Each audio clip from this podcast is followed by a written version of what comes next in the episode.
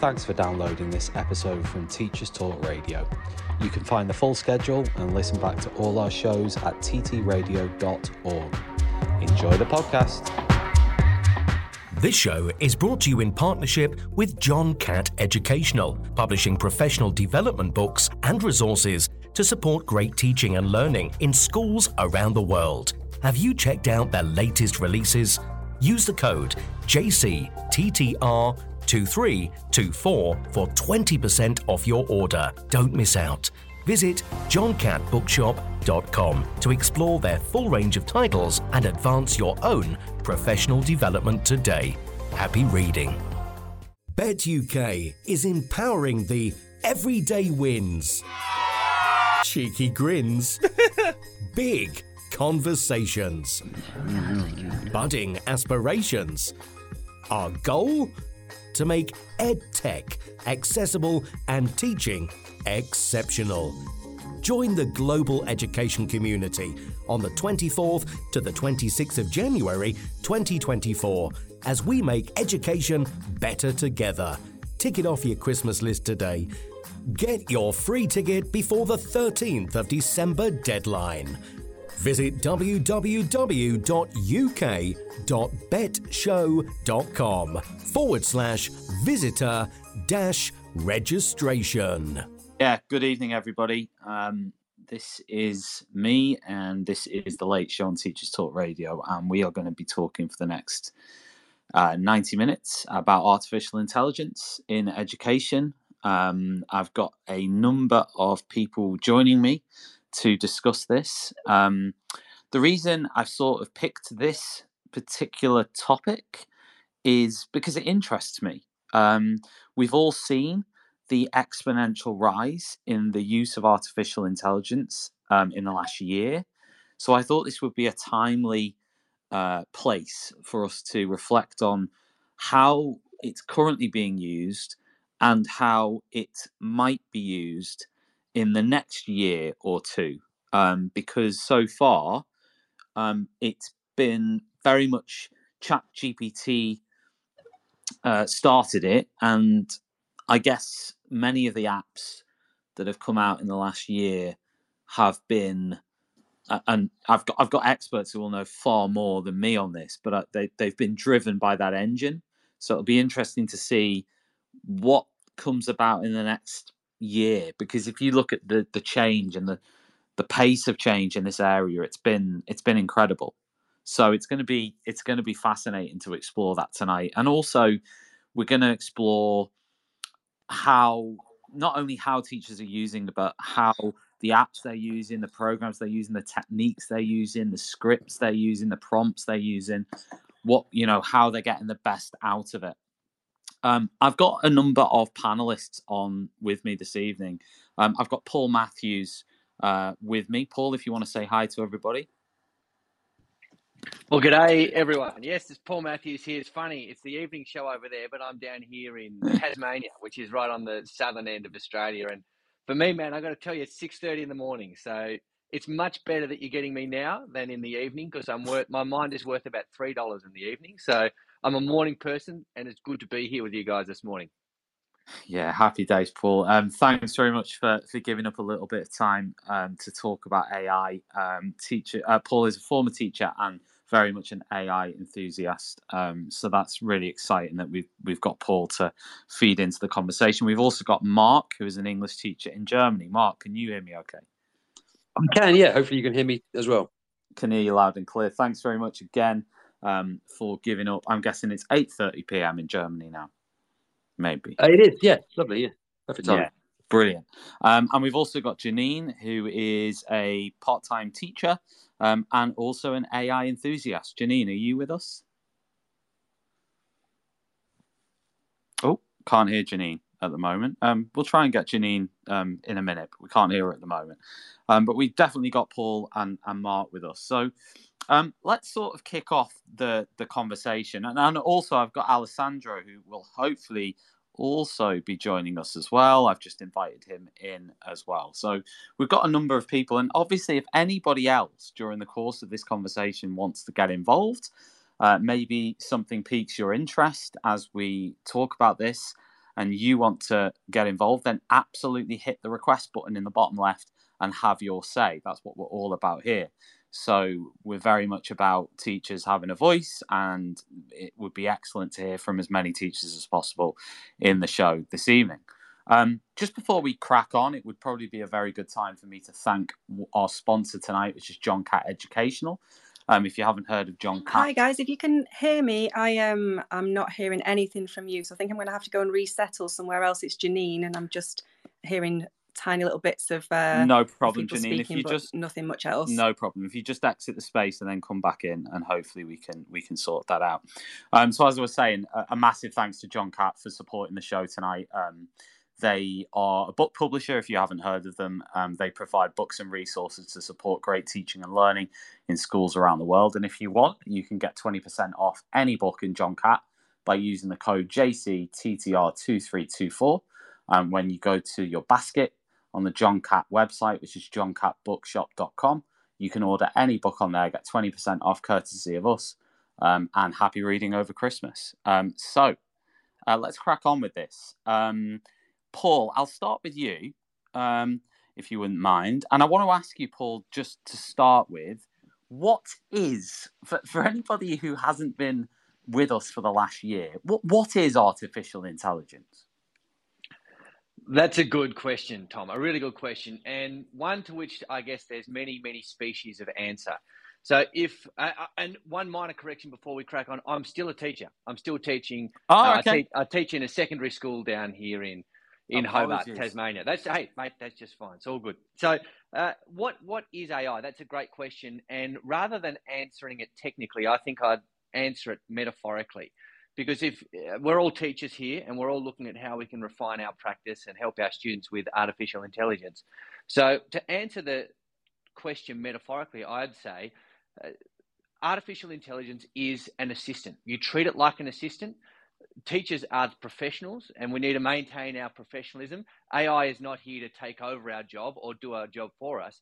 I personally, when I think about AI, I treat it as someone who is freshly graduated, graduated out of uni, who I need to give very, very detailed instructions to if I'm going to get anything worthwhile out of them. But it's effectively another set of hands. It's really good at creating resources and doing the busy work of being a teacher. So um, not the most technical answer, Tom, but a, a, hopefully a helpful metaphor that people can you know, get some handholds on as they conceive of artificial intelligence. Yeah, I mean, it's interesting. Does the definition of artificial intelligence change depending on who you ask? Oh, most certainly. It's one of those things. There's a lot of conjecture in this space, and there's some people who say, well, look, artificial intelligence, it's not a technology, it's a social contract, uh, uh, it's a social, social construct. Other people will go mm. along and um, propose their various different definitions. So there's a, a, list of definitions as long as your arm, Tom. But the thing about it is that's why I prefer a simple metaphor. I treat artificial intelligence, whether I'm using ChatGPT or image generation software, any of the large language models, I effectively treat it as um, a, a, very keen and willing, yet not that competent assistant um, to which mm. I'm giving as clear directions as I can, and which is able to help me out with the administration that I often attends teaching. Yeah, got you, got you. Um, Mark, I, I wondered, can you tell me from your perspective? Well, first of all, Mark, because I was very rude with Paul there, and I completely didn't know he was still teaching. Paul, you need to add that to your Twitter bio because you don't have it on there. You don't have that you're still teaching. Put it on there. Put it on there. Um, Mark, anyway, what's for you? Can you just tell me really briefly what exactly you do um, out there in Germany? I believe you're an English teacher, but just just introduce yourself and tell us. Yeah, no problem. Thank you. Um, so I was an English and media teacher in the UK, uh, and then I've moved out to Germany. My wife lives in Germany, so after sort of six or seven years, we thought it'd be a good idea to um, to try and reunite. Um, and I teach here. I teach English, and I've just been given ethics as well. Um, so that for for me at this particular school, um, is teaching both first language English students, um, particularly focusing on literature. So we teach Shakespeare, we teach Dickens, we teach all the normal kind of staid kind of stuff. Yeah. Um, and there's also teaching children who are um, second language or potentially third language English speakers. So they may not necessarily uh, be able to access some of the text. They have to be somewhat more modern, um, Yeah. so 20th century, and um, for a lot of them, we we have a kind of a process which is about comprehension and about production that they that they focus on. Whereas Hmm. with the with the um the, the we've got L one, so first language speakers, it's much more about analysis and and digging into things like context and and authorial intent and so on. Um, and that's from over here. It's it, again, I'm in, in a European school rather than a German school, which are very different. Oh, Um, interesting. and- okay. yeah, we have like secondary one through secondary seven, um, and that's and that's it. So that's kind of, uh, in fact, I've taught ages between ten and eighteen um, in the you know in that in this time here. So I've been here now. Um, this is my second year, so I've been just over a year. Brilliant. And why why are you interested in artificial intelligence, Mark? What why does it interest you in the field of education? It's a really good question because I think that on one hand, as a professional, you want to stay on top of um, all the latest kind of information and trends. But as a as a generally a kind of tech nerd, um, and someone who's interested in in new and shiny things, it's it's just interesting. And I- you know, as someone who's then found out a little bit about it, you tinker around with it on different things, and you kind of decide whether it works for you. Um, I think the the the shiny new appeal of it is actually um, starting to lose its sheen. Um, Mm. and and I think that whilst I, I, I get you know Paul's enthusiasm, um, and I think his analogy was was really good. I would say my my own analogy is more like the transition of in the humankind from sewing by hand to sewing machines. You know, it's oh that's great. That could save me a load of time. It's like well, it, it could if you are very good at it. And Yeah. you always have to have two things, which is the that it relies on the skill of the human input and a very, you know, from a rough to a clear idea of what the output, a successful output should be. Um, and I think with AI, the what we found in in both the the staff room and the classroom is that the input that you put into it really relies on on clarity uh, and really relies on you not only assuming that they're perhaps a, an inexperienced first jobber, but they're an actual idiot and they have no concept of Mm. many things that you take Yeah. for granted. So you do have to be very, very um, precise at times, but in ways that you probably didn't expect, which is almost exactly the same as teaching.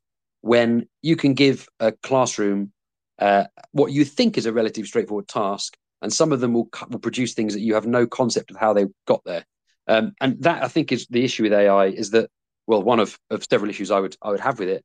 But yeah, being able to be a good uh, seamstress relies on you being able to sew by hand or sew by machine. Uh, and the same, I think, is to be a good teacher using AI. You need to assume that if it doesn't work, you could still do it yourself to a point. Well, it's interesting because I put out a question on my Twitter a few days ago. It said, "Have you used AI tools? Um, if so, how significant a difference has it made to you?" And most of the comments were very, very positive, and we will explore, you know, how you've used it and so on. But in a minute, but one of the, what one of the sort of more critical themes emerging was it took me as long to create the prompts as it did to actually get the answers. That was one criticism. And another criticism was that the answers that it gives you, as much as they look good on face value, when you actually look at the sort of finer details, for example, in the area of lesson planning, for example, um, you know, some people were saying it's a bit too predictable and generic, if you like. Now, obviously, it's in my opinion, it's probably going to be that, isn't it? Because it's it's culminating information from lots of different sources and giving you an answer. I can't see how it would be. I mean, I'm, I'll ask you. I'll ask Paul. Paul probably know this, but you know, it's how how unique can AI be, and how much uh, sort of creativity within it can, can exist. You know, I'm I'm sure it's going to advance in ways that we can't even imagine right now. Um, Paul, do you have any thoughts on those two criticisms that I saw? Sure, I do, Tom. And let me say this before I get onto that. I love what Mark said about uh, enjoying artificial intelligence. He's into tech, he's into uh, the modern developments and, and where sort of this space is going. I'd also just say, however, if you're a teacher out there and you're not into tech, and that was very much me for a, a long time, I wouldn't be excited about artificial intelligence um, because of the tech, but I would get excited about it. Um, not because you love tech, but because you love your students and you love your colleagues. I really do think that this technology, if wisely used, offers us huge benefits in the classroom and in the staff room. I think many of the pain points that we're facing in both of those areas can actually be remedied by artificial intelligence. And, and we can double click on that more later. As to the output, Tom, it's one of those classic, I mean, any maths teacher in the chat, they'll understand the idea of angle in equals angle out. So if you're getting a boring generic output, well, just between us, it's because you're putting in boring generic prompts. The angle mm. in equals the angle out, right? So mm. artificial intelligence, um, people who say, I'm getting rubbish out of there, I go, yeah, well, you probably are getting rubbish out. Uh, it's actually because you're putting rubbish in. So it takes a while to learn how to engage with these models. And to use Mark's sewing analogy, I can imagine someone who'd been stitching by hand their whole life, their first run through with a sewing machine, they go, This is rubbish. It took me 100% or 110% of the time to actually get the same thing done. And you go, Yeah, well, that is true. But that's because you're, you're right at the bad end of the learning curve. As soon as you actually get some basic uh, AI literacy, or in that metaphor, as soon as you actually learn to work the machine competently, well, mm. you're actually going to see that time diminish. Yes, it takes a while to uh, write a prompt, but as teachers, we're doing the same six or seven things over and over and over again. So yeah. once you've got that prompt, put it in your back pocket, it's yours and it will serve you well. But how do you, how do you, it's almost like what you're sort of saying there is you need to almost train yourself in using AI platforms or, or engines. You need to sort of, do you know what I mean? Yes. Yeah. I do. Yeah. So and I'm, I'm saying honest... how I'm saying, you know, maybe there's, well, I'm sure there will be people out there, particularly teachers, who are saying, I don't have time to sort of sit there and and and imagine these prompts and create these interesting prompts to give AI all the information it would need to create something good. You know, but I think it's a really interesting point because could you argue that at the moment, as it stands, because it's so new, the the way in which it's being used is quite sort of give me a list of bullet point, create a quiz, you know, very sort of stuff that's very helpful, but not sort of what you're getting at. Yeah, I think most of the people who are using artificial intelligence are novices, and that's okay because because we can actually prompt it with human language and we don't have to learn code. We can actually learn fairly quickly. But but this is this is what I would say. Um, it does take some time to learn it, and it takes brain space as well. And you're actually going to have to sacrifice those two things for a short period of time if you want to learn how to use AI. But can I just say to every educator out there, it is absolutely worth it. It is a small sacrifice for a huge long term gain. Again, in our jobs, Tom, we're not doing anything that is novel or new. Often we're doing the same six or seven tasks over and over and over yeah. and over. Yeah. So that's why I'd say uh, learn how to do those things. And I, I, think you'll find that a little bit of time invested, uh, it's like investing a little bit of money. You'll get some good compound interest and you will actually end up seeing some great re- rewards for that investment. Can I ask you, Paul, and I'm going to come to Mark in a minute. I'm going to ask you both, actually, starting with Mark in a minute, how you've used it, you know, in the last, I don't know, six months or whatever. But Paul, I, I want to ask you then, can you give me, if I was to say, right, um, either in a general sense or a more specific sense, give me an example of a bad prompt and a good prompt, but on the same thing. Like, sure. Do you know what I mean? Like, let's let's say I'm trying to think of. Imagine I don't know how to frame it. Maybe you can come up with an example. Give me a, give me an example of a bad prompt and a good prompt, but on the same thing. I can absolutely do that. Yeah, that's no trouble at all. Well, look, a lot of people when they approach artificial intelligence, they don't think of it as uh, as something that they have to give very much detail to. People almost subconsciously think of it as a guess what's in my head machine, and that's their downfall. They say uh, they give it a bad prompt, for example write me a lesson on the causes of World War One. Okay, so. I teach Year Nine history in Australia. That's what we cover in Year Nine history. Write me a lesson on this. Now, actually, there's not a lot of texture or color or flavor to that prompt. But the, yeah. obviously, the, the educator in their mind, they've been writing lesson plans. They've probably done it the same way for 15 years. So they've got a mental schema for what a lesson plan is. Of course, they haven't shared it with the AI, and they get very, very disappointed when the artificial intelligence doesn't read their mind. So hmm. instead, instead of saying, okay, write me a lesson plan, and then throwing our toys out of the pram and, and railing on AI when it doesn't read our brains, um, I suggest a three step approach to prompting. And, and Mark might have something more sophisticated. This is the simplest way, but I've found in a sort of 80 20 sort of uh, uh, idea, this will get you most of the way. I, I simply give the artificial intelligence a role, then I give it a task, and then I give it a format. So the role, I might say, you will often start that by saying act as. So I might prime the artificial intelligence um, by going, I want you to act as a year nine history teacher. All right. Okay. It, okay. It's it's trained to do any number of a billion different things. So we need to get it in the right headspace. I'd say right, yeah. this would all be in one prompt role. Act as a year nine history teacher. Task. Um, write me a lesson plan investigating three key causes of World War One, and format. How do I want that? Um, I might say I want a, a bullet point and I want it in the five E's lesson plan, or I want it in the five minute lesson plan structure. Or I'm actually giving it the structure that I want. So if you can give it a role, a task, and a format, you are going to be streets ahead of where you would have been, and you're actually not asking it just to read your mind. Does it? Does it? You know, when you give it the role, does it?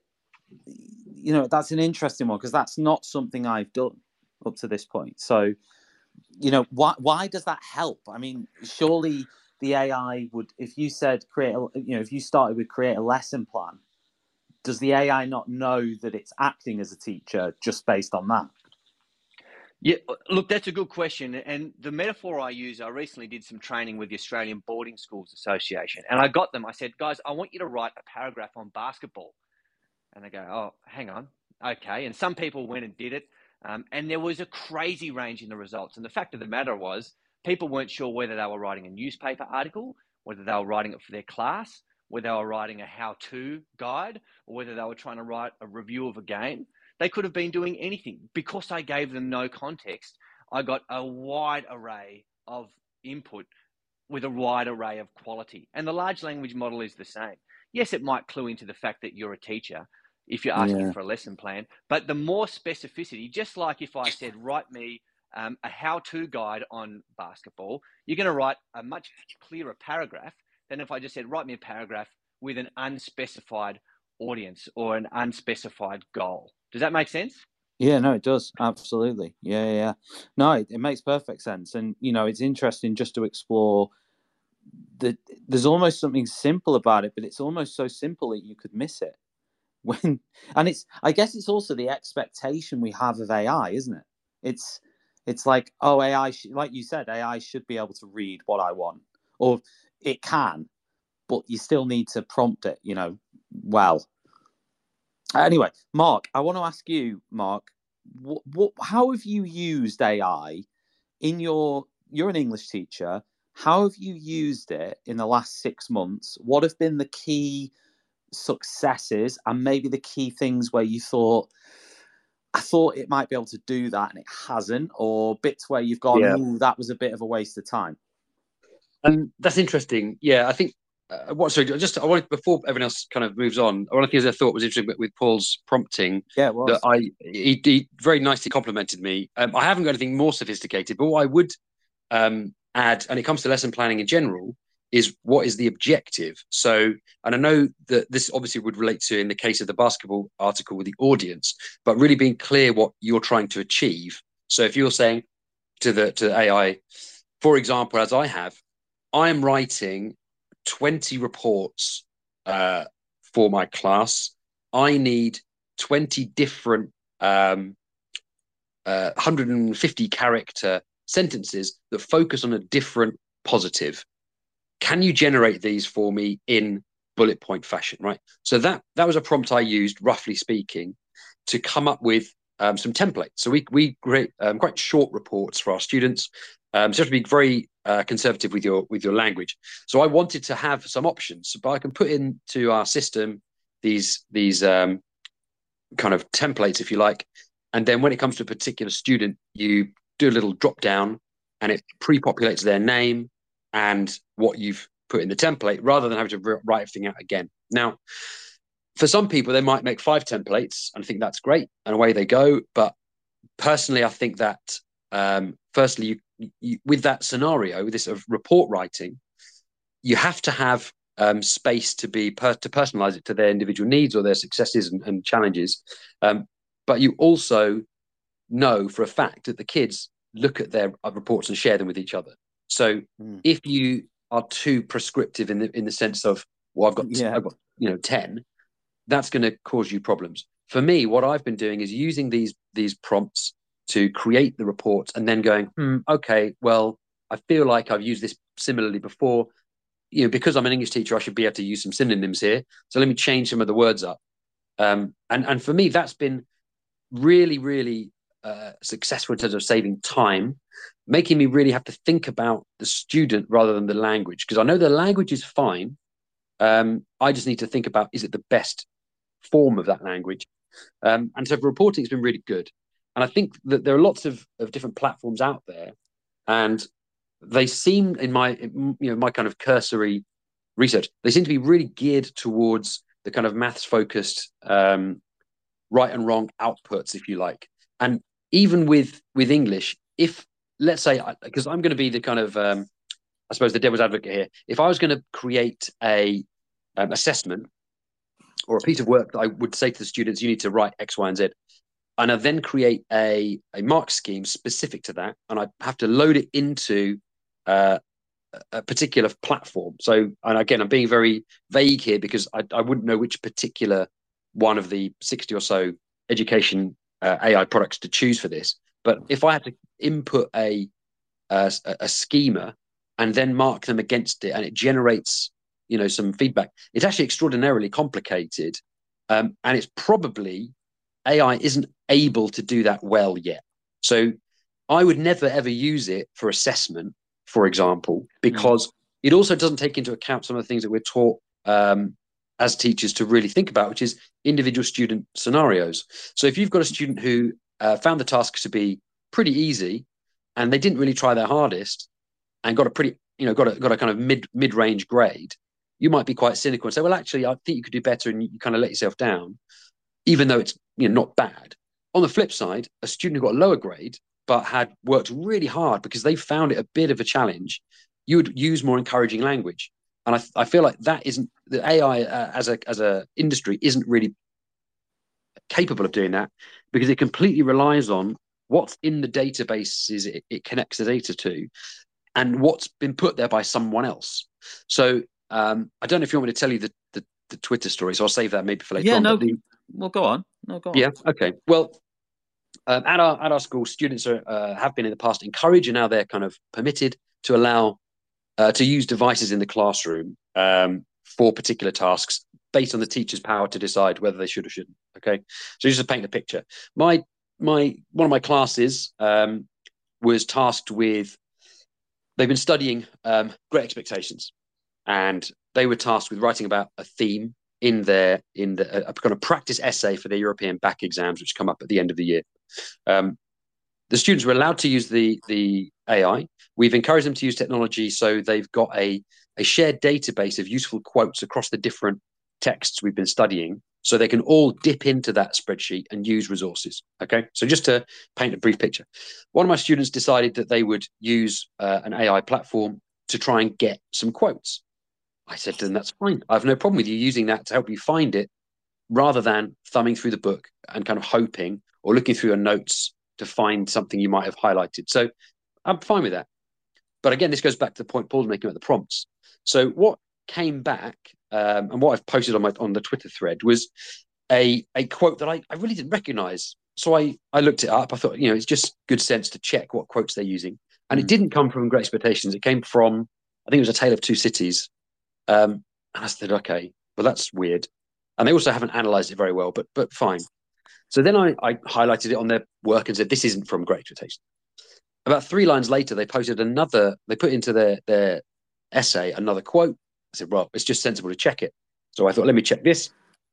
And uh, the, the output from the AI was when I said, where's this quote from? He said, "Oh, it's from Frankenstein." Oh, that's unusual. I don't remember that. Okay, well, what what part Frankenstein? And I did a bit of digging through, you know, into a, a conversation, if you like, with the AI, which is Yeah. quite unusual. Uh, some of the questions I asked were things like, "Are you sure?" You know, because it said to me, "This is a, a distinctive quote said by Victor Frankenstein in chapter 24 to Captain Walton." To which I was like, "Well, I mean, I've read Frankenstein a couple of times. I'm teaching it next semester. I better know my stuff." So I went to the Gutenberg project, which is, as many of you, your listeners will know, is a great resource for, um, you know, open source text. Yeah. And I searched for that particular quote and it doesn't exist. So I went back to the AI platform and said, okay, what's the next line? Said, oh, it's, it's this. So, okay, well, that, that stacks up with, with the chapter I think you're talking about. Can you tell me the full text of this, you know, chapter 24 in Frankenstein? He said, ah, no, I can't because it's rights restricted and, you know, you're not allowed to share copyright material, which obviously it's not. So I said, who owns the copyright? And it said, oh, Frankenstein, written in 1818 by Mary Shelley, is out of copyright and therefore uh, is free to access. I said, well, then therefore you can give me the whole chapter. So it said, fair enough, gave me almost the whole chapter. And it stopped at a point and I cross referenced it with the Gutenberg project. It was uh, correct. But I said, okay, what's the, I thought maybe the chapter numbering was wrong and that's why this quote didn't show up. So I said, okay, well, what's the next line? And it told me. I said, okay, so that was correct. And then I basically tried to, I said to it, what was the source of this quote then? The one, the original quote I was looking at, where did it come from? And it told me again, it was from Frankenstein. And I said, okay, well, which which version of Frankenstein, which edition? Because perhaps the one on the Gutenberg project isn't the same as another one. And this platform couldn't tell me with any veracity where that data came from, who had had cross-referenced it, who had even input it, okay, when it had last been updated, those kind of things. And it turns out not only did, did this platform get the wrong quote with a, a, quote that doesn't exist, it attributed it to a book in which the quote doesn't appear. It attributed attributed it to the wrong chapter. When I challenged it, it gave me a completely different chapter. It was as if, and this I'd say was all honesty, it was as if a extraordinarily confident but completely, I don't know, unintelligent person was giving you the answers. And what's most frightening is not that, let's say, as a as a uh, an industry, we're leaning into technology too much and losing the art of of you know planning lessons or, or what have you, or you know maybe the kids are, are becoming less intelligent because they're using AI instead of thinking for themselves. The problem we have is they're being fed false information provably false information that I think is a significant problem that there is no immediate solution to. And I think if anybody um, is encouraging kids to use this technology, which I don't see as necessarily a problem, it's it's similar, I think, to teaching them how to use it, how to wield a knife. You're saying, okay, it can be useful and it's a tool, but in the wrong hands, things go wrong much like Twitter, much like other social media platforms, where the wrong behavior leads to wrong outcomes. Um, but is that Mark more an exception within that? And and also the other thing, mm. and I'll ask yourself and Paul this, and also I've got it's fantastic. I've got Alessandro, who's a primary school year five teacher, who's also going to be coming on. In fact, before I ask you that, massive shout out to everyone who's been listening in. We've got Mark Anderson, um, Scott, uh, we've got Nathan, Paul, Ben, Peter, uh, Stephen, Kirk, Sam, uh, Gavin, Caleb, Jacob, Sam, and lots of other people. Um, so thank you very much for spending a bit of time with us um, tonight on this absolutely fascinating conversation. But Mark, is the question part A is that yeah. an exception? And question part B, and this is the bit where I want to ask you and Paul this is there's lots of different platforms out there. TTR certainly doesn't um, promote any one platform, but to name some of the ones that were mentioned in a thread to me, you've got things like TeachMate AI, you've got Magic School AI. Um, Paul has his own platform, which I should have mentioned in the introduction, called My Teacher Aid. Um, there's lots of uh, ChatGPT, obviously, ChatGPT Pro. Um, God, there's loads. There's tons of them. Um, loads of these platforms, and loads of them were actually mentioned in this thread um, in the replies. My question is: is a is the story you've just said an exception, and B does ChatGPT or for example, the Bing version, are those engines powering all of these apps? Is it the same AI engine? Because these new apps couldn't all create their own AI. Um, Paul, do Yeah. you want to answer that? This show is brought to you in partnership with John Catt Educational, publishing professional development books and resources to support great teaching and learning in schools around the world. Have you checked out their latest releases? Use the code JCTTR2324 for 20% off your order. Don't miss out. Visit johncattbookshop.com to explore their full range of titles and advance your own professional development today. Happy reading. Bett UK is empowering the everyday wins, cheeky grins, big conversations, budding aspirations. Our goal? To make EdTech accessible and teaching exceptional. Join the global education community on the 24th to the 26th of January 2024 as we make education better together. Ticket off your Christmas list today. Get your free ticket before the 13th of December deadline. Visit www.uk.bettshow.com forward slash visitor dash registration. Oh, I- I'll, I'll ask both. I mean, Mark, do you want to answer that? Mark or Paul? Well, I was just going to say about the being the exception, um, and the, the crazy thing is, one another student in the same class um, had prepared at home for an exam, came in and wrote into the exam three quotes from supposedly from Great Expectations, which one was uh, correct, one was completely inaccurate and attributed to the wrong character, and one was from Christmas Carol.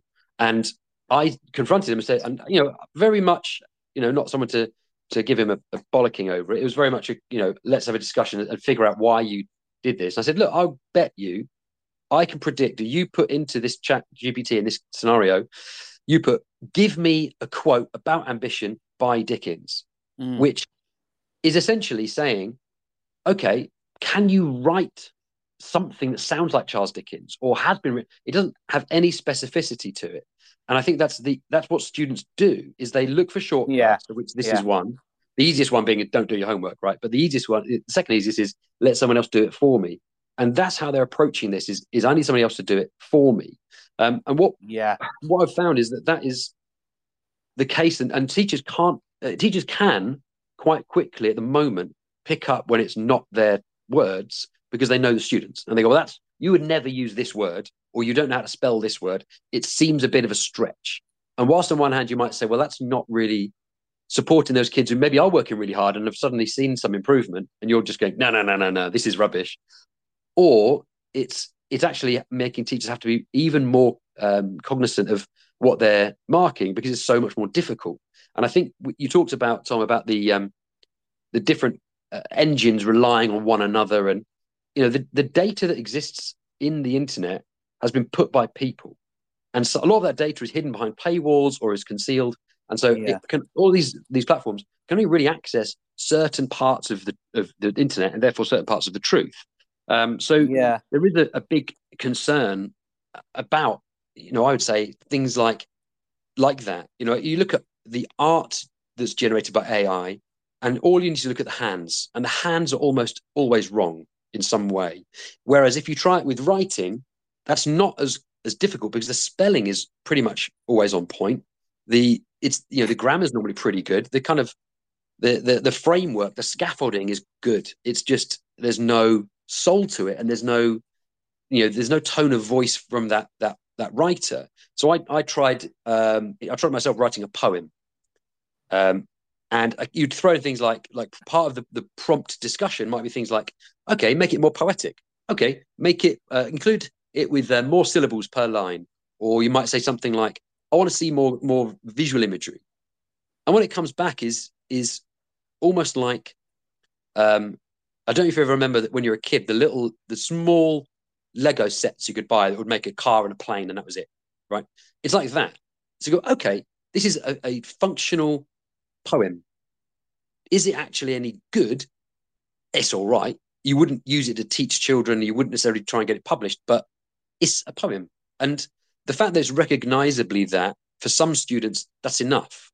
And for us as teachers, you know, we can't necessarily always accept good enough. We have to accept your best efforts. And I think, you know, with these these AI platforms, it's actually encouraging students to produce an an adequate response rather than their their actual authentic best response. God, that's interesting, isn't it? Um, Paul, can I ask you because you're still you said you're still teaching there. I think it's history that you're teaching there, um, and and just in general, can you tell when something's been created by AI?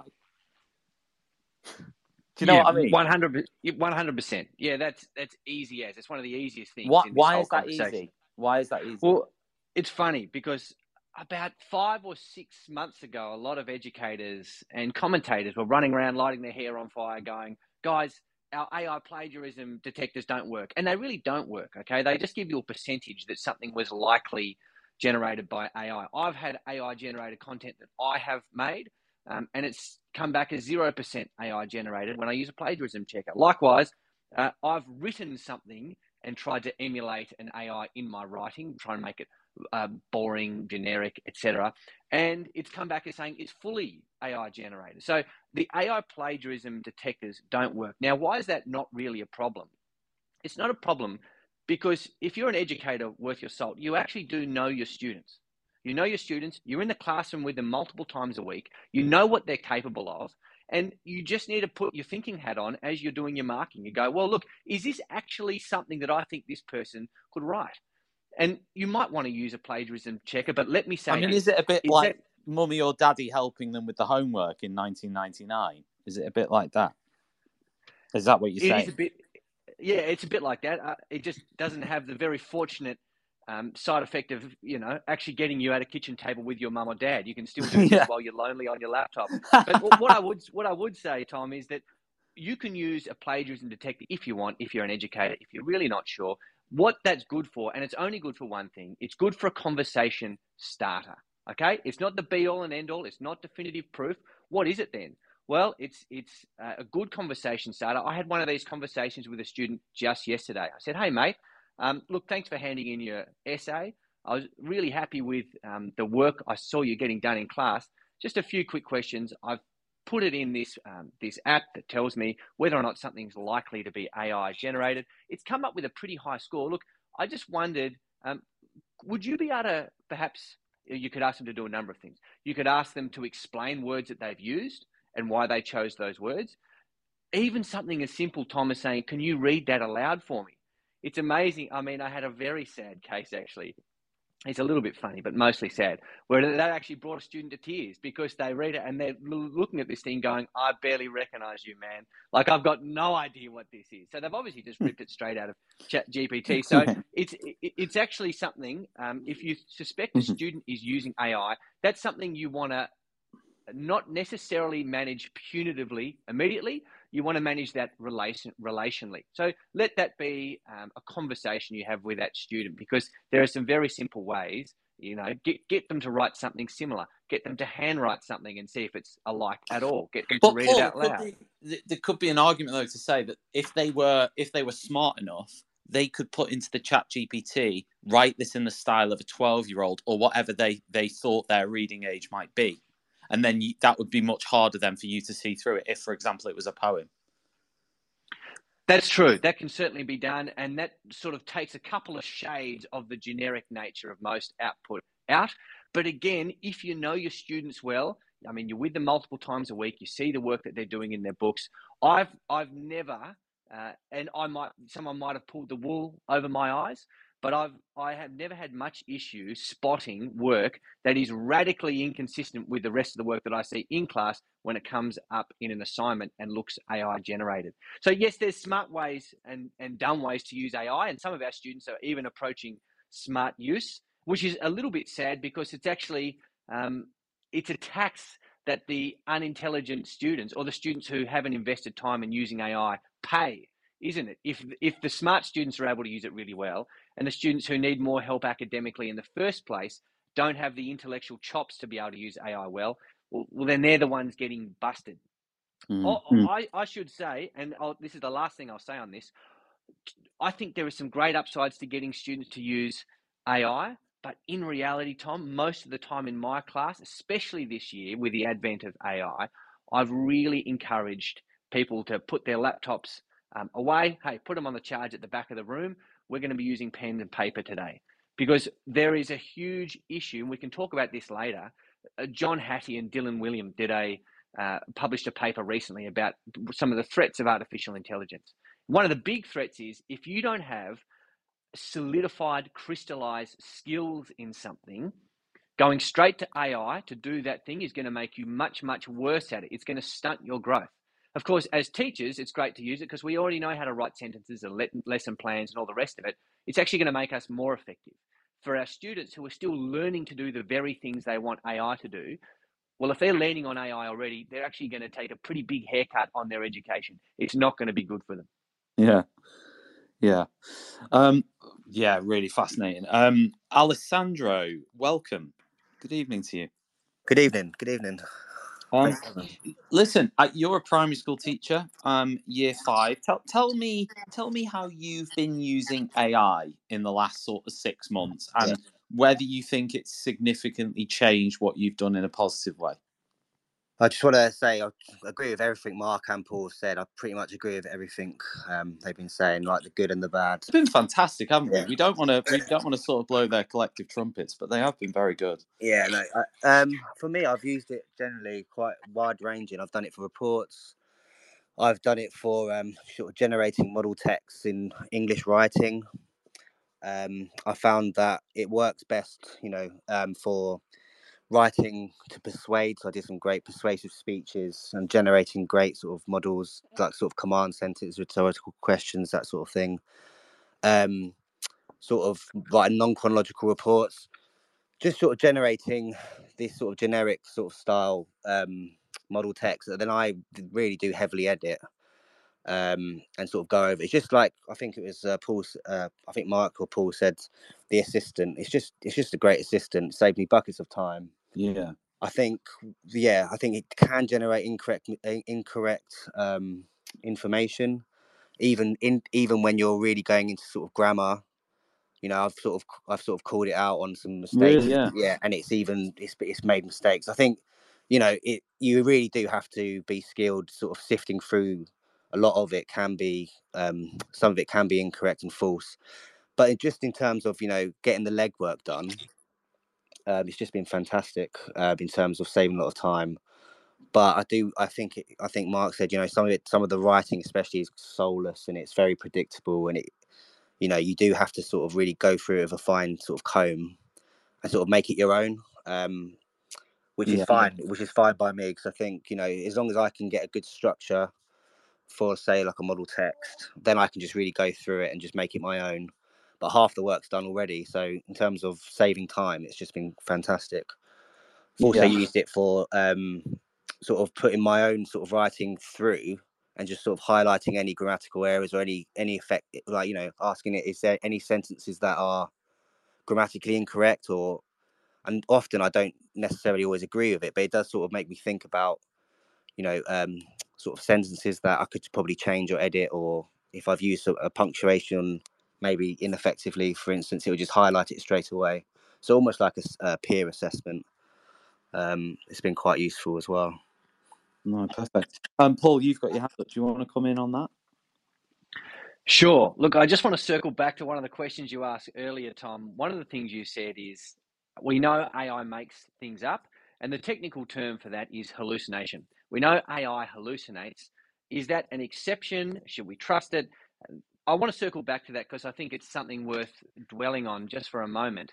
Um, if I was with you, Tom, uh, and I said, "Okay, I'm really excited to be working with you, talking with you, etc." Um, just a quick heads up: one in every ten facts I'm going to tell you are false, and I will give you absolutely no indication as to which one it is, uh, and I will seem just as confident about everything. You wouldn't not trust 10% of what I said, you probably wouldn't trust anything of what I said. Now, I might still be onto it. I mean, 90% actually is going to be right. What are you going to do, though? You're probably going to fact check. And you, are going to fact check almost everything that you're going to put significant weight on in any of your further work. And that's what I would say. That's what I say to my students. It's what I say to fellow educators. Verify everything. Look, a lot of people are talking about. But then doesn't that students? defeat, does doesn't that then defeat the object of the sort of time saving element of it? No, I'm I'm talking basically about uh, gathering facts and data here. Okay, so we're talking about getting a quote for our essay, or we're talking about getting a list of names and dates. Okay, so if I wanted to generate a list of questions from a script that I've given it, it can do that really well, and that's going to Yeah. save me heaps of time. But I'm talking about research. Yeah, And right. a- lot of a lot of people are saying, "Well, how can we get our students referencing ChatGPT? What are the different formats we can use?" And just just between us friends here, I reckon they've got rocks in their head. You do not want students referencing ChatGPT at least as a source of information. Why not? Because it just could be wrong. I say I say to the students, treat it like I've told you for the last five years to treat Wikipedia. Yes, use it to get your bearings, but I want you to press in deeper and get uh, peer-reviewed academic sources. Same is true for ChatGPT. Yes, it will let you get your bearings, but if there's anything in there that's worth you writing about, well, you'll find there'll be multiple attestations to that idea in many, many other places. Um, use use ChatGPT to get a thirty thousand foot view, but whenever you're going to get a fact or a quote or an idea that you're going to lean on heavily in your work, well, I'd actually like you to go elsewhere and verify that as well. Uh, Mark, do you want to come in there? No. Mark. Yeah, sorry. Um, I I hear what what Paul is saying. My my kind of doubt about that is the fact that yes, that fact fact checking as teachers is is sensible, is part of the job, and and whether we like it or not, we kind of have to have to do it. Um, however, I would say that the the like you talked about with regards to the students, I would say they don't necessarily uh, um, know how best to research, whether that's good use of time or whether that's the ability to to cross reference things. You know, I, you just need to see what kind of things they'll they'll type in when you're asking them to search for something. If you've ever taught, you know, media or, or ICT, and they can't do that very well, and that that then leads to further complexities. You have to then spend more time showing them how to do things that you take for granted, and you think, well, how are they going to learn this? I've got to, someone's got to teach them. Um, and even even you know they go to Wikipedia a lot, which I, I actually really really um, endorse because it actually does have some um, transparency about where the sources are. But I would I would say to them all, look, if you're going to use Wikipedia, if you're going to use um, any of these chat platforms or AI platforms, and you're using a, a source, you actually have to then go to the the primary source or the, the secondary source and and check. And they you know they have to be able to learn how to do that, especially at the higher levels. But I mean, I think for for Alessandro, you know, if you were asking a a year five pupil to you know j- justify how they got that information, that's actually asking a lot of cognitive load for them to do on top of what they've already feel like they've accomplished. And I, I think that is we're asking probably an appropriate amount for university college level students, but asking that of, of teenagers I think is is really challenging, and for primary school students is probably. And again, I'm not a primary stu- primary uh, teacher, so I, I can be I might be wrong on this, but I think that's really asking a lot. Um, and Yeah. I think the one one point I wanted to say, whilst I'm very being very quick about it, is I would ask us as teachers if we were asked to be honest, and one of the parents uh, said to us, "Are you using AI to write lessons? Are you using a right use AI to write reports and so on?" Would you be happy to be honestly uh, admitting to that? And would that make you feel like it's part of your job, or would you feel like you're admitting to to cheating in some way? And I, I don't have an answer, but I, I think it's worth raising the question: like, would you admit to using it? And if so, how would you justify it? Hmm, very interesting. Back to Paul, and then I'll go on to Alessandro then to sort of reflect. Paul, do you want to come in on that? Absolutely, yeah. I actually want to echo something Mark said because I think that you know we we got to put it in bold and underline it. Our students, and we got we get this wrong so often. I think as educators, it's really worth us dwelling on the fact that our students are often much worse at using technology than we think they are. They're often much, much worse. Now, we think they're really good because they're digital natives and they grew up with iPads and they've been alive. Uh, they've never known a time without internet and never known a time without um, their own device, many of our students. Uh, However, they're actually really good at playing Fortnite or Roblox or watching YouTube videos. Yeah. But some of the basic ICT literacy. Oh, this is how to save a document in a folder and how to organize a folder. This is how to keep a list of bookmarks in my browser. Some of the most basic literacy, they just don't have it. So, what we don't want to do is assume a level of proficiency. And what Mark said is absolutely right. Um, we need to be careful about the demands we're placing on them. And we need to be really careful of thinking, okay, they're digital natives. They'll know their way around this. Perhaps I can learn a few things off them. Often students are using things in ways that surprise us. But really, when it comes to AI, we need to do what we do in every other area of our profession, which is teach them. I'm a huge believer in the fact that when we look back at the early um, 21st century, it's not going to be COVID that was a big disruptor. It's actually going to be AI.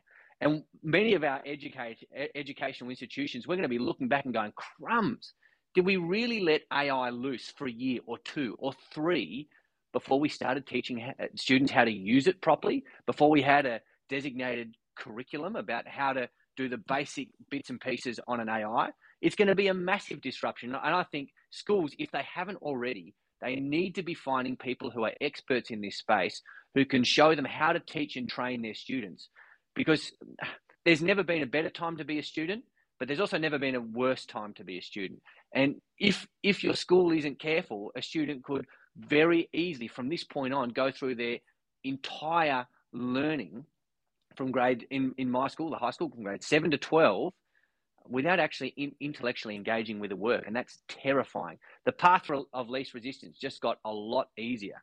So, all that to say is we can't assume students will A, know how to use it, or B, know how to use it in a way that actually benefits them in their education.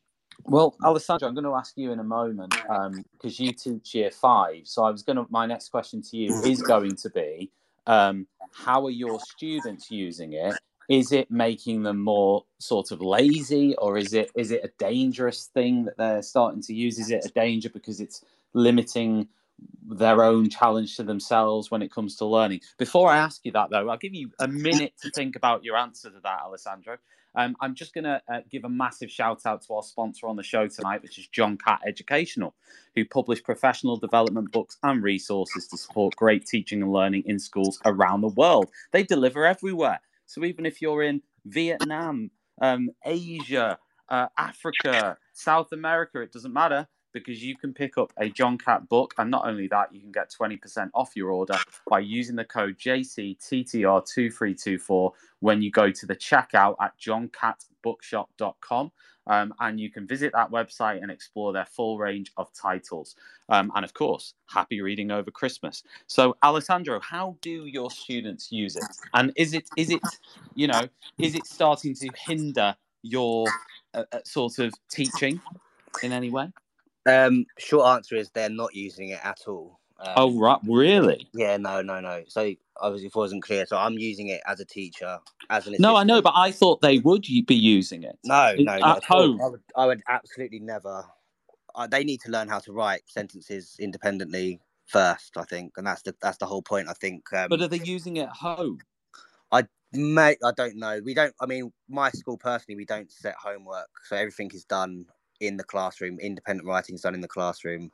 So like they, you know, if they are, um, it's not affecting sort of their grades or their school. So you know, the focus for me as a primary school teacher is to teach basic grammar, to teach sentence construction, to teach them to write different types of text for different purposes and different audiences. And absolutely, I think AI would hinder that, especially at year five level, probably even into you know well into sort of key stage three. Um, because like like we've all been saying, you know the you only get out of AI what you you know yourself personally and what you can put into it. Um, if you're using AI like you know um, sort of like a tool as a child with not much great not understanding about what exactly we do what how you're using it yeah i think you're going to get terrible results. And yeah i think it will hinder children's education if they are just given free reign to use it. I think we need to be you know assess, thinking about how we are assessing children and I think it should all, you know, if we really want to assess their writing skills, for example, need to just stick to the traditional pen to paper um, sort of coursework, teach them how to reference. I absolutely would never reference anything from ChatGPT. It's Do you have a sort of Wikipedia style approach to it a little bit? Or... you need to go to traditional, you know, really Google everything and look at your sources and just, you know, traditional university style. I know, like, I'm, I'm just laughing at how Google's now become like traditional. Like, oh, you have to go all traditional and use Google. It's quite I mean, I mean, uh, even even Google is, you know, you still obviously have Yeah. the pitfalls. no, um, I get, I got exactly what you were saying. your yeah. sources and everything. Yeah, because ChatGPT is just can spew absolute nonsense and just make stuff up out of it thin air. But I was going to ask you, model. Alessandro, from your perspective, and I'll ask the other um, sort of speakers as well. And by the way, everybody, we've got lots of listeners. So if anybody else wants to contribute to this, you absolutely can. All you have to do is hit the little icon in the bottom left. There's a little microphone icon. So if you want to get involved in the conversation, then you can do that by just clicking that icon. Um, but Alessandro, I wanted to ask you, like, without directly promoting any particular app, obviously, can you can you sort of tell? Do you use one particular app, or do you use a range of apps? And you know, where do you go with that side of things? Do you use ChatGPT? Yeah, I genuinely just use ChatGPT and um, sort of just yeah experimented with ChatGPT. Um, Yeah. mainly, yeah, just Yeah. because it's free, got my login and it's quite easy to access at school. So yeah, just Ch- ChatGPT. And just to go back to would I would, would I admit to ch- using it? Yeah, I think I absolutely would uh, admit to it.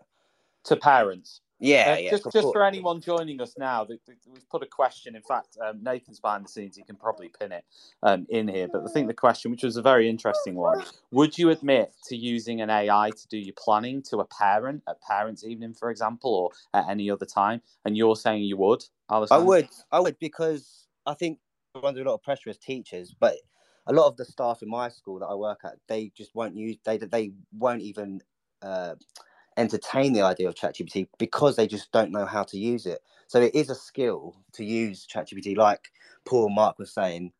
The, the skill of your prompts, the skill of your sort of how you manipulate it, how you sort of prime ChatGPT, how you then use what it's been given to you is the skill. So you can't you can't just yeah, lazy prompts will give you rubbish answers. And then what you do with what it produces as well is key. You have to sort of analyze that and twist that as well. It's not the job is not um, finished. It's not like a magic button. It's a tool. It is a time saver. It can generate great results for you. Um, it's it's just you know it's just another tool in the toolbox really for me. Alessandro, can I can I ask you what's your most common prompt that you put into ChatGPT? Well, most common prompt. So it, it's you know. So as I said, so I just I would ask it what. Um. So my recent my re- most recent prompt was, what are the what are features of a persuasive speech? I was writing a persuasive speech. I'd ask it, what sort what are the features of a non chronological report, or what should I be looking for? And then I would sort of um, that would sort of prime it, and I would then I would sort of then then go sort of yeah like um Paul or, Ma- or I think Paul said give it a three stage um, sort of attack. yeah, that was great. Yeah. So you prime it and then you get some information and then you either you have to address some sort of misconception or redo your prompt if it wasn't um, accurate enough. Once you've primed it the right way, then you can give it a more specific prompt. And generally, it has just been for producing sort of these sort of model texts that I've then been um, sort of heavily editing, as I said.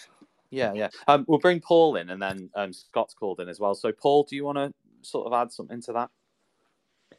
Sure, yeah. One of the nuances I'd add there, Tom, and I agree with Alessandro, but one of the nuances I'd add is when I'm talking with parents, and I have talked with many parents, because as you mentioned earlier, I'm not just using AI in my practice, I'm actually building an education specific AI for teachers. So I get a lot of questions um, about AI use. One of the interesting things I think you want to do, just from a simple tactical level, you want to say, all right, have you got 10 minutes to discuss this?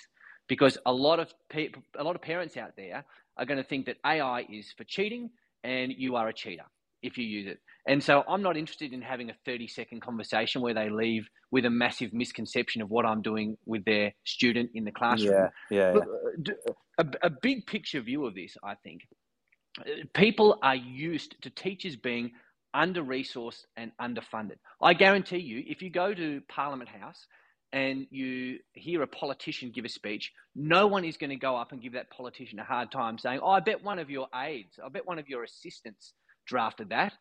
They're going to go, Yeah, of course. I'm a very busy person. No one ever goes to a lawyer and said, Oh, thanks for writing my will, but I bet you used a pro forma. You go, well, of course I use a pro forma. That's just that's just best practice. And so people, uh, people, I don't know what it is. Subconsciously, they just want to give teachers a hard time.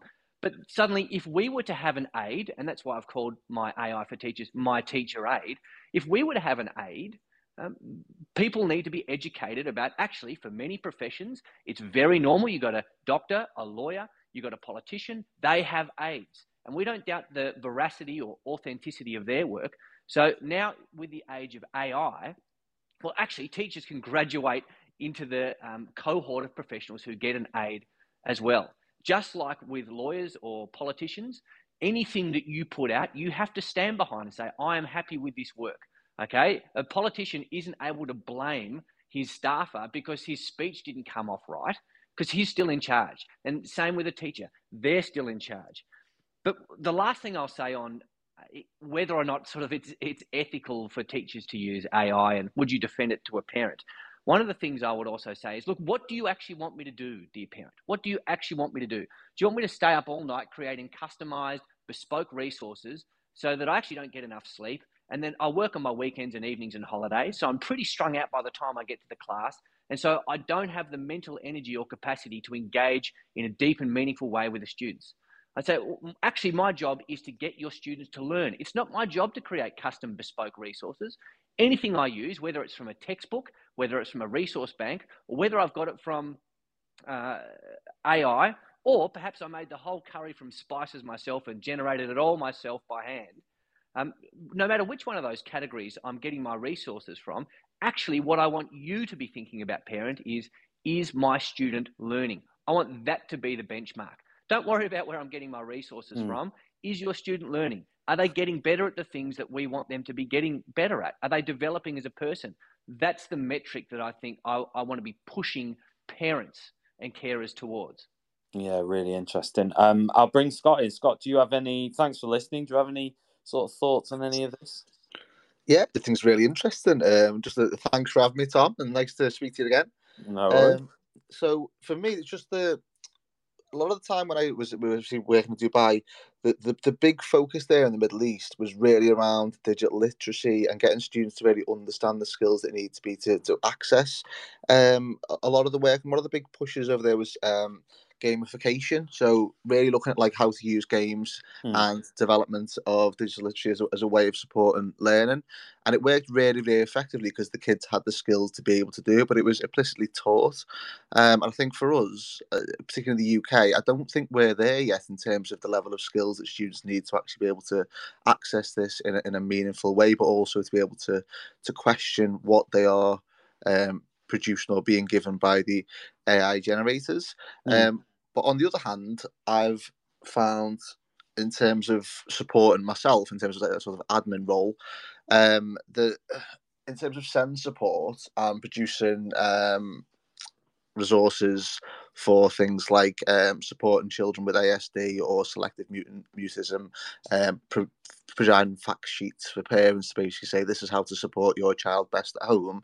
It's been really invaluable for me because it's been able to draw on quite a, a large amount of information, collate that, and put it into a format that's really, really useful. Something that might take me a couple of hours is done within a couple of minutes.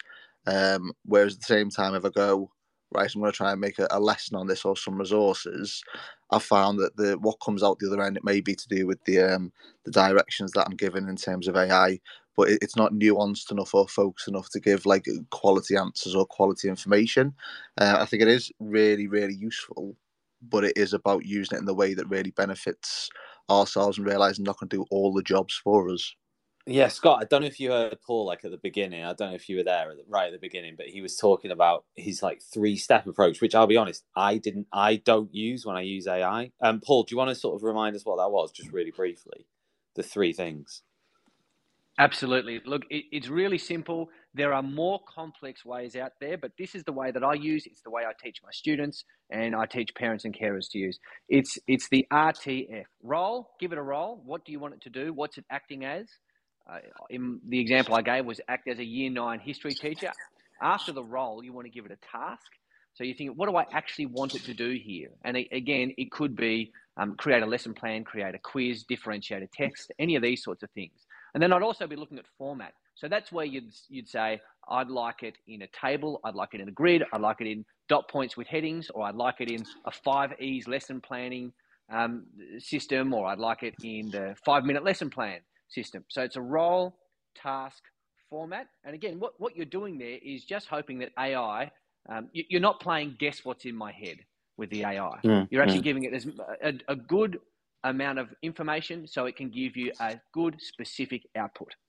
Scott, I don't know whether because for me, I missed I miss a lot of that um, sort of priming stuff, like the giving it the role and sort of, you know, it's like give me a lesson plan on X rather than sort of yeah, giving it a role first and giving it sort of more primes. Does that make sense? But I don't yeah. know whether you do that already. Yeah. yeah, I think in terms of the sort of um the the SEND support that we've been using, so we've been saying like um I want you to write me an information sheet um, for parents of a child who's got ASD, giving them um, basically prompts or information on how to best support the child. So where I've been doing that, it's been working really quite well, and I've been coming off the other end and going, "This is fantastic." Whereas where I've tried to give some prompts in terms of um, let's look at sort of planning a lesson or put an information sheet together. At the end, I've looked at it and thought, my good God, I should have done that myself. Um, and I think it is, yeah, like you said, I need to think a lot more about what prompts are being put in place to support the best outcomes for those mm. sort of resources. Mm. Um, uh, Paul, I'll come back to you in a minute. Um, Mark, I want to come to you next on sort of we're moving into the final bits now, and I'm going to ask everybody this. But um, what do you think the future is, Mark? When it and when I say the future, I mean the near future. I mean in the next year or two potentially. Um, and Mark, I don't know whether you've got any thoughts on this in terms of where you think this is all going and how far advanced you think it's going to get in the next year or two, and how it might be used in education. Um, well, I guess one of the one of the things that I first saw with regards to AI was that when I I used to work in the media and decided to become a teacher, so I was a, a kind of late career changer. Um, and one of the things I did as a kind of sense check was search for what industries are most likely to get replaced by robots. And fortunately, teaching came very close to the bottom. Um, so that, well, that's great. That's that means there's a future in it for me. Whereas what I was doing, which is sort of ad sales, was quite near the top, um, which proved to be quite accurate. But I think the um, the concerns I would have are that in the same way that let's say many of your your listeners might be too young to remember when a teacher would wheel in a TV and a, and a VHS player and play a video. You know, yeah, it's, near, it's the end of term now. Let's watch, you know, a Disney film or whatever. And that was fine. That was pretty harmless. But there has been stories in the past of teachers putting on the, the wrong video, or there's someone's written, you know, recorded something inappropriate over the video, and they've played it, you know, unexpectedly and got into trouble yeah. and lost their job, and, and there've been problems, right? Yeah. The same has happened with AI in, in journalism. I mean, people, I think it was the CEO of um, Sports Illustrated had to resign because he'd allowed uh, essentially AI produced content to be published that nobody, no journalist had actually written. Um, and I think it was the same in Germany. There was a yeah. a writer who did an interview purportedly with um, Michael Schumacher, who, as many of you will know, has been suffering a sort of life changing head injury. Yeah. Um, and it was all AI generated. And again, he, they, they lost their job because it was um, essentially immoral. And I think the, the yeah. worry I have is that there are inevitably across the, the, the spectrum of teachers some who are going to jump feet first into it and are going to do themselves no favors and potentially put their professional careers at risk, um, but equally as dangerously, you know, direct children and, pupils into thinking the wrong thing or, or, what have you. And, and there's plenty of there's enough misconceptions out there about the world itself um, without making that worse. So I, my worry is in the short term, there is going to be this continued blurring of the lines between fact and, and fiction, or as as as Paul quite nicely said, I think it was um, uh, what was it? it was um, not hypnosis. My mind's gone blank. Sorry, that yeah, the, the delusion or, or have you. So there's there's this aspect where we don't know the lines of that, and we're telling that to children, and and teachers are in a position of authority where children will believe whatever you say in most cases. Um, even if you tell them something you know to be false, if you say it in the right way, they will take that as, as you know gospel. So we have to be very, very, very careful about that. And I, I do think though that the AI will inevitably improve because the more people talk about it and the more content that is produced on the web, in, especially by us as, as educators, if people out here have, have got blogs and have got you know radio shows like like yourself, then that content is going into the ether, and that is where AI is finding that content. So if the if the input is sound, the output will be better. So there has to be guardrails to ensure that somebody, whoever is writing the code that says this can be trusted and this can't, there has to be some guardrails to say that that are written by people who have, you know, got no no agenda. But then you need watchmen of some kind to say this person can be trusted to do that job. So there's so many layers of of security needed to make sure we avoid what could potentially be harmless or what could potentially be particularly damaging um, use of the technology.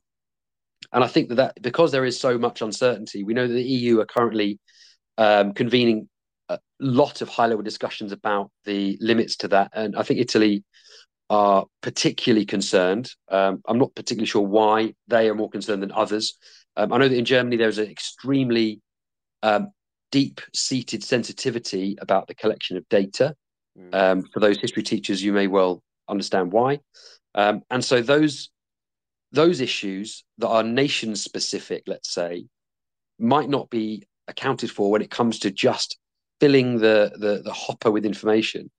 Um, so because it's such a broad issue and it actually relates quite nicely as a microcosm of the internet as a whole, and we have to be very conscious of what we put out on the internet for both our professional um, careers, but also what is ethical, what is um, correct, what is factually provable. Um, it is a bit of a minefield, and I, I feel like as teachers, our, our, kind of our focus has to be on what is right for the student, and if what's right for the student is to say don't use it, then then that's what we have to say. And if it's right for some students to say use it with caution, then fine. But we are asking professionals to make a professional judgment where they may not be have the experience, the personal experience, to be able to make a fair judgment, um, and that is asking for trouble. You know, asking me to to you know diagnose a student with a learning disability is is probably not uh, going to be as as effective as a as a as a SENCo. Um, and in the same way, asking me to tell you whether or not to use AI is, as someone who, who's dabbled in it and seen positive and negative outputs, you know it's you might as well ask anybody else to some extent because it is so new and there is so much complexity that you you know the the experts are probably also not in the areas of education where there's comparatively little income to be made they're probably in in um, you know defense contracts or something so mm. again it's it's a lot of uncertainty in the short term in the long term there's probably of those of those names of of the platform some of them are going to be shaken out as, as not being particularly good and left by the wayside um, and we'll end up with you know some of the bigger brands, you know, you mentioned Bing, but Google Bard as well. So those mm. kind of bigger brands will have more yeah. robust technology, um, and and maybe it'll be suitable for us, maybe not. Um, we shall see. But it's yeah, I would I, I would be my advice would be really um, test it out for yourself, proceed with caution. You know, ask the students to at, at certain age levels, obviously, to try it out and and feedback on what they found, and get them even looking for problems looking like as you would with with any other kind of critical thinking asking students to be thoughtful about what how they're using it assume it's wrong until they can prove it's correct um, and then take it from there really and and, and not think that it's going to replace our jobs thankfully um, but be cognizant that it may be able to do some of the stuff that we find challenging um, and my, my final point, and it's a kind of rambling answer, but it might be, it isn't quite right no, for no, podcast. But my, my final point is I think that there are certain things that AI will never be able to do um, to an ex- to a way that we're happy with, which is write songs, as Nick Cave found out, uh, to to produce art, to you know, to admire a sunset, whatever those kind of things it can't do. And unfortunately, at the moment, AI is is trying, or the, the the manufacturers, the designers, the coders are trying to make it produce art, produce poetry, produce songs, which is pointless. And the reality is they need to direct their work in into making things that we do that are repetitive and tedious into easier things. If that's, for example, creating an AI that that you know predicts what you're going to need to put on your shopping list and filling your online, you know, Tesco cart or something. Those kind of things are actually practical benefits that will save us time in different ways and don't um, damage the careers of the creative industries, I think are really feeling the the kind of uh, impact of AI as much as we are. Mm, mm. Thank you, Mark. That was fantastic. We've got another Mark uh, coming in, and I'll I'll go to to that Mark next, um, and then obviously I'll go to Paul and ask Paul about the future of AI. Maybe maybe Scott's got some thoughts on that as well. Um, so Mark, can you hear us? Okay. If you want to unmute bottom left on your screen, hopefully, maybe. Mark A. Mm, out there? No, no, we can't hear. Can anyone hear Mark? I can't hear Mark. Can anyone else hear him? I don't know. I don't know. Can anyone hear me? we can still hear you, Tom. Uh, can anyone hear Mark? Uh, no, yeah. not mind. Mark, do you want to try re-entering if you can? Um, just just try exiting and, and coming back if you can. Um, maybe come out of the twit uh, the X app, I should call it, and then um, come back in, and hopefully we can connect you up because I'd love to hear your your thoughts on this. Um, it'd be fantastic to hear that. Um, Paul, do you do you ha- while we're wait, hopefully waiting for Mark to come back, do you have any thoughts on the future of AI? What I'm particularly interested in is what will AI be able to do in the next year or two that it is not able to do now? Yeah, look, that's a really exciting question, and unfortunately, I've actually left my crystal ball at home, Tom. So I, I don't, I, I couldn't tell you. All well, let's let's do some it- let's do some predictions, right? I Let me predict, let me predict. that- and what I mean by this is, I mean like open access to everybody sort of stuff. Like, Yep. I mean stuff that anyone will be able to do, not just like a select few or whatever, right? Um, so what will I? You know, one of the things that I think is like ChatGPT Pro now, because someone mentioned it, like the paid version of ChatGPT can already do more, can't it? You can use images and all this other stuff, right? So I'm just wondering whether that will become more widespread. Maybe the use of video will become more widespread. Yes. Um, maybe the use of, you know, I don't know whether. Um, I mean, in I sort of in my sort of weird imagination, um, I do sort of imagine that at some point there will be like a chip that you, uh, you know, like um, what was that Yes. movie? I think it had Tom Cruise on it, where you put something on the side of your head and it reads your brain. Uh, tell so like it's what you're thinking or what your what your brain's doing. Like I know at some point that's going to happen, and then it will like attach to your head, and like then it'll be plugged into AI, which will then know what you're thinking before you even input a prompt in. So it'll be like, here's the answer to the question you've just thought of. Do you know what I mean? Mm-hmm. Maybe I'm being a freak there, but that's sort of where I think it might go. Well, look, it's not even it's not even that it might go there, Tom. In some places, it has go gone there. So one of my best friends has motor neuron disease, and he's now unable to speak. And one of the things he's really excited about is he has a really laborious way of communicating, where he uses his eyes to signal on an iPad. And one of the things he can uh, he's seen is actually there is some research being done in the states where people are able to implant something right into the brain, and it then is able to leverage AI so they can communicate in a way that's um, far more frictionless than the slow, laborious process. So, look, there's absolutely no doubt in my mind we get there. So, let me tell you one or two ideas about where this tech might go, and then I'll tell you how I think schools can navigate it well. And then I'm going to go to my morning staff meeting. So, um, let me start off by saying I think we're going to see some fantastic text to video. I think that's really, really going to improve. Um, my good friend Jacob Skirker, he actually co-founded my teacher aid with me. He's in the chat. He's been listening the whole time. yeah. Uh, he and I had a conversation a while back where we said, I reckon what's going to happen, not just to music, uh, not just to text, but to movies and to TV shows, is people are going to be able to say, I like Friends, I like Seinfeld, and I like Scrubs.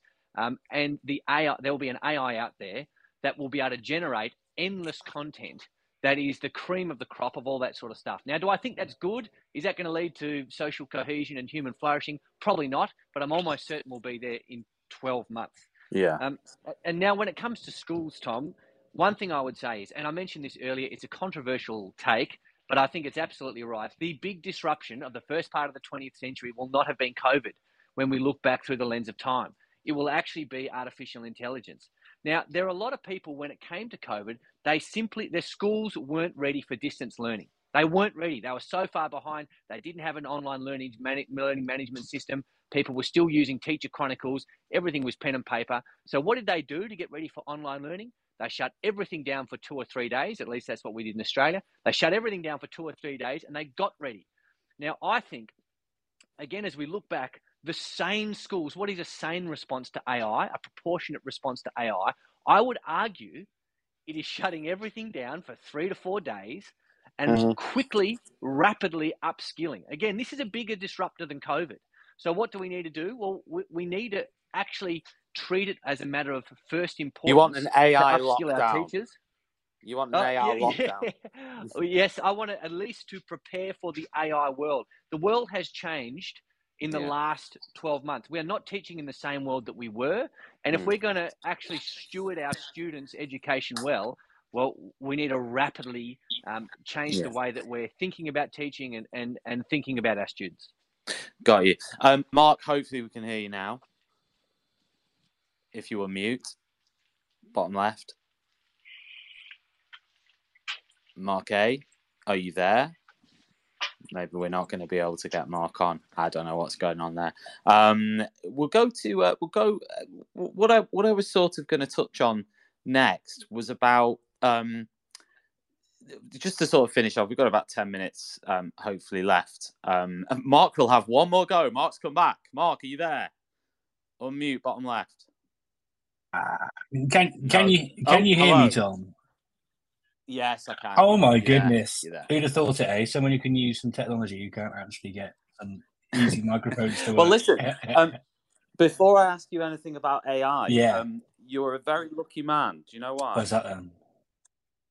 Because your publisher um, supports Teachers Talk Radio, which which means that I can mention your upcoming book with John Catt. It does indeed. The EdTech Playbook. Yes, Um, very excited.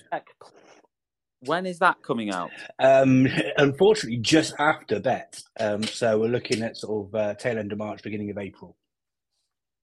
Okay, wonderful. And will that have anything in it that relates to this discussion? Yeah, no, AI. absolutely. Yeah, yeah, yeah. Um, so it's a, it's a playbook which um, has got chapters on how we can think about using technology in lots of different ways, all sort of uh, reinforced by like you know me, Tom. Uh, so purposeful ways of using technology rather than sort of gimmicky ways. There's a chapter on feedback, feedback, a chapter on questioning, a chapter on all, all, all manner of different things. Um, but there is definitely a chapter on AI. Um, I was reticent to put it in there at one point though, because it's such a fast-paced and fast-moving thing. But if listening to the show this evening has, has reinforced anything, it was a right decision to have a chapter in there on AI. Yeah. It, it, it- whilst it's fast-paced and fast-moving, lots of the things that people have been talking about tonight, like Mark, for example, uh, uh, same with um, Scott as well. Um, it, it's, it's been the reinforcement of this idea that it's really important that we actually go back to basics in many ways uh, around not just digital literacy, but things like literacy, the ability to actually, you know, write. Uh, the, the, the prompt craft is, is, is a phrase which is new um, in in the uh, OED, um, but um, it- it's something that's so important, and that, that ability to be able to write decent questions, to to uh, probe, and to think really carefully about your writing to get the best out of uh, these sort of text-driven interfaces is really important, and it's also given um, some credence to different ways of thinking as well. We heard from Paul before about different ways of assessing students. So if a student assesses something and and you have concerns and worries over whether it might be because, like Paul said, you know, you do know your students, right? If you've got any concerns over things that children might have created using AI, we'll, we'll have that question. You know, talk to them about it, probe, dig deeper, um, and it opens up the opportunities to think about assessment in different ways, doesn't it? So yeah, it's it's really really exciting, uh, and um, I could talk for another half an hour on all this stuff, but I know your time's tight, uh, Tom. So um, I would, would sorry, I mean, go on, sorry, go on, Tom. If I ask, if I was to ask you, because you're very much on the sort of hub of you know technology and so on. What what's your biggest excitement over it and your biggest worry over it? Um, my, big, my biggest excitement, right? I, I love technology for the opportunities that it provides because it allows us to do things that wouldn't be possible without the technology. Uh, I think the year five teacher, whose name I've unfortunately forgotten now, uh, Alessandro, I can see him here now. Alessandro, He's here. yeah. Well, the way that um, he was saying about using like a guide on the side as an assistant, I think is the absolute perfect way of thinking about it because it makes us more. It's not about taking what it gives us and just copying and pasting that lesson plan that is created for you and just ta-da. Uh, and don't get me wrong, it does save you plenty, plenty of time. But uh, I think it was um, uh, Paul who was saying before, um, you know, let it take you some way down the journey. Don't let it try and do all of it for you because then it becomes a real time drain. If you're trying to get perfection out of these things, out of these tools you could be using, whether it's Bard or ChatGPT or Claude or Perplexity or whatever, there's many, many, many of them to choose from. But you're never going to get something that's perfect. What it'll do is it'll get you three fifths of the way down that journey and stop at three fifths of the way down um, and, and then take it and, and, run with it from there. My biggest sort of worry, um, I, I, worry an awful lot about safeguarding. You know, firstly, students shouldn't be using this technology in school at all, really. And if, if you are allowing students to use it, then at least use a safe walled mm. garden version of it. There's a great tool out of South Africa called MindJoy, um, where um, okay. it's it's sort of covered off by um, and, and, again, I put my hand up. No, you know, there's, there's no um, affiliation with me or anything like that. I think it's a really good tool. Um, but the the reason why we, we shouldn't be using things like Bard and and ChatGPT and what have you is that, is that these tools learn from what we enter into it.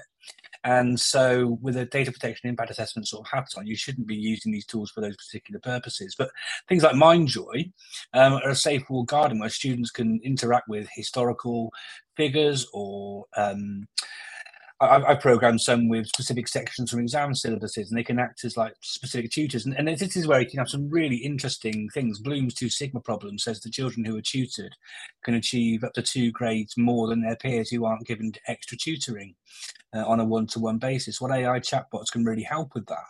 Um, so there's loads and loads in there, but I do worry about teachers who don't consider things like safeguarding. Those teachers who might put students' names in it to uh, try and get it to perform some sort of statistical analysis on uh, exam grades or class progress or whatever it is. You know, we, we, we should always be really careful about how we I, I would strongly urge all listeners if you're going to start thinking about using these sorts of tools in this sort of way, run it past your school's data protection officer just to make sure that it's acceptable for you to be using, you know, um, student data in this sort of way with the platforms you've got access to. Um, but you can always anonymize this stuff though, so again, it can be, you know, again, it can be really, really helpful. But you've got to go those extra sort of steps just to anonymize it to make sure that you're not putting, you know, sensitive data on there that you shouldn't otherwise be. So yeah, my, my, biggest um, concern about teachers using this stuff inappropriately in ways that they might not realize they shouldn't be doing, you know? But um, so governments have been clear. They've said AI shouldn't be used in that sort of a way. Um, it, it cross references straight back into uh, KCSIE, the Keeping Children Safe in Education document. So um, just be careful before you start um, putting personal data um, around your students, your pupils, or, or, or your colleagues, or your families, communities, all these sort of things onto these platforms. And I'll finish off because I'm I'm I'm I'm, gonna, I'm, on a roll like like toilet paper. Tom on a roll. Um, I loved um, I loved Paul's little um, sort of short way of going about getting good results with yeah, the uh, read and and what have you in a format. Um, but something I found really useful, and I've got my own little framework I call the STAIR framework, but I won't go on about that. I'll give it a much easier thing to do, right? So thinking about um, uh, Scott, for example, who was talking about um, getting ready to write reports uh, um, around um, supporting students with uh, additional needs, or whether it was Mark in, in his um, reports and all these different things. Ask whichever tool you're using, whether it's Bard or ChatGPT, what do you need to learn from me in order to get the best result from what I'm trying to get you to do? So if I wanted to, um, I don't know, write a, a, bunch of student reports for me, what do you need to know from me? Do you, what, you know, do you need to know the age of the students, what they've been studying? what give me everything mm. and then you feed in everything that that platform needs to know yeah. in order to give you the best response. You said to me one of the things you forget that tom well didn't say to me but you said in the show um, it, it's it's I, I, forget to what to actually add into the prompt in order to get the best result out of it. Well i, I use the word prime. I, I forget to do the prime bit which you know actually from doing this tonight has made me realize that a bit more yeah, so with, with, that, Tom, if you just um, ask it what it needs from you in order to get, get the best results, it will tell you, feed good. that in, and then and, and that's a great approach that you can apply to absolutely anything when you're using these platforms. Because by doing that, you're you're going to get give it exactly the information it needs to give you the best result. Yeah, no, absolutely. Um, Mark, that was amazing. Thanks ever so much for, for calling in there. That's all right. No, great, great show this evening, and thanks to uh, Mark, Alessandro, and Paul, uh, and others who jumped in and said and shared on. it. It's been really interesting. So thanks for putting it together, Tom. Cheers. Brilliant. Cheers. Um, yeah, it's it's been been absolutely fascinating. So um, a huge thanks um, to Mark Wilson who's who's joined us tonight, um, Alessandro Leone who's joined us tonight, uh, Mark who's who's just joined us, and of course Paul Williams as well. Um, it's been a really fascinating show. I mean, again, this is probably something I'll revisit maybe, and because I think Mark just mentioned that the pace of change is going to be so so much that actually in four to six months' time, it'll probably be probably be another uh, sort of here's the latest amalgamation. What do we think of it? How have we used it? What do we make of it?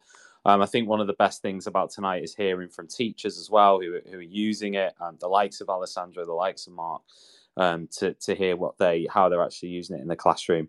Um, big thanks to everybody for listening along tonight on Teachers Talk Radio. If you want a bit more TTR, our amazing host Ray who is absolutely fantastic, is over on Teachers Talk Radio on the website right now. She's live.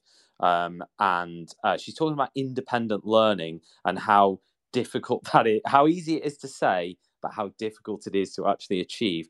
That's live on the TTR website. You can just click listen live on the top bar um, to listen to that now um, on the website. So that's uh, something to, to listen to now. Of course, this and any other show that you hear on TTR will be available as a podcast.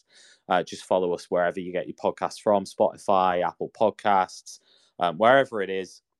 Give us a follow, subscribe, um, give us a review um, if you sort of like what you hear. That that would be obviously much appreciated as well. Um, we really, really appreciate everybody listening um, and especially as we achieved 1 million downloads which was uh, really exciting and something that well certainly i didn't expect us to achieve. So that that's amazing. Um, so thanks very much for listening everybody. And um, yeah i'll i'll be back after christmas now. This was the, my last hurrah before uh, before christmas. So just to wish everybody a good break. Hope you rest up. And uh, I'll be back on the Monday after New Year. Uh, oh no, sorry, the second Monday after New Year with another show. So thanks very much for listening and speak again soon. You've been listening to Teachers Talk Radio. Tune in live and listen back at ttradio.org. We look forward to hearing from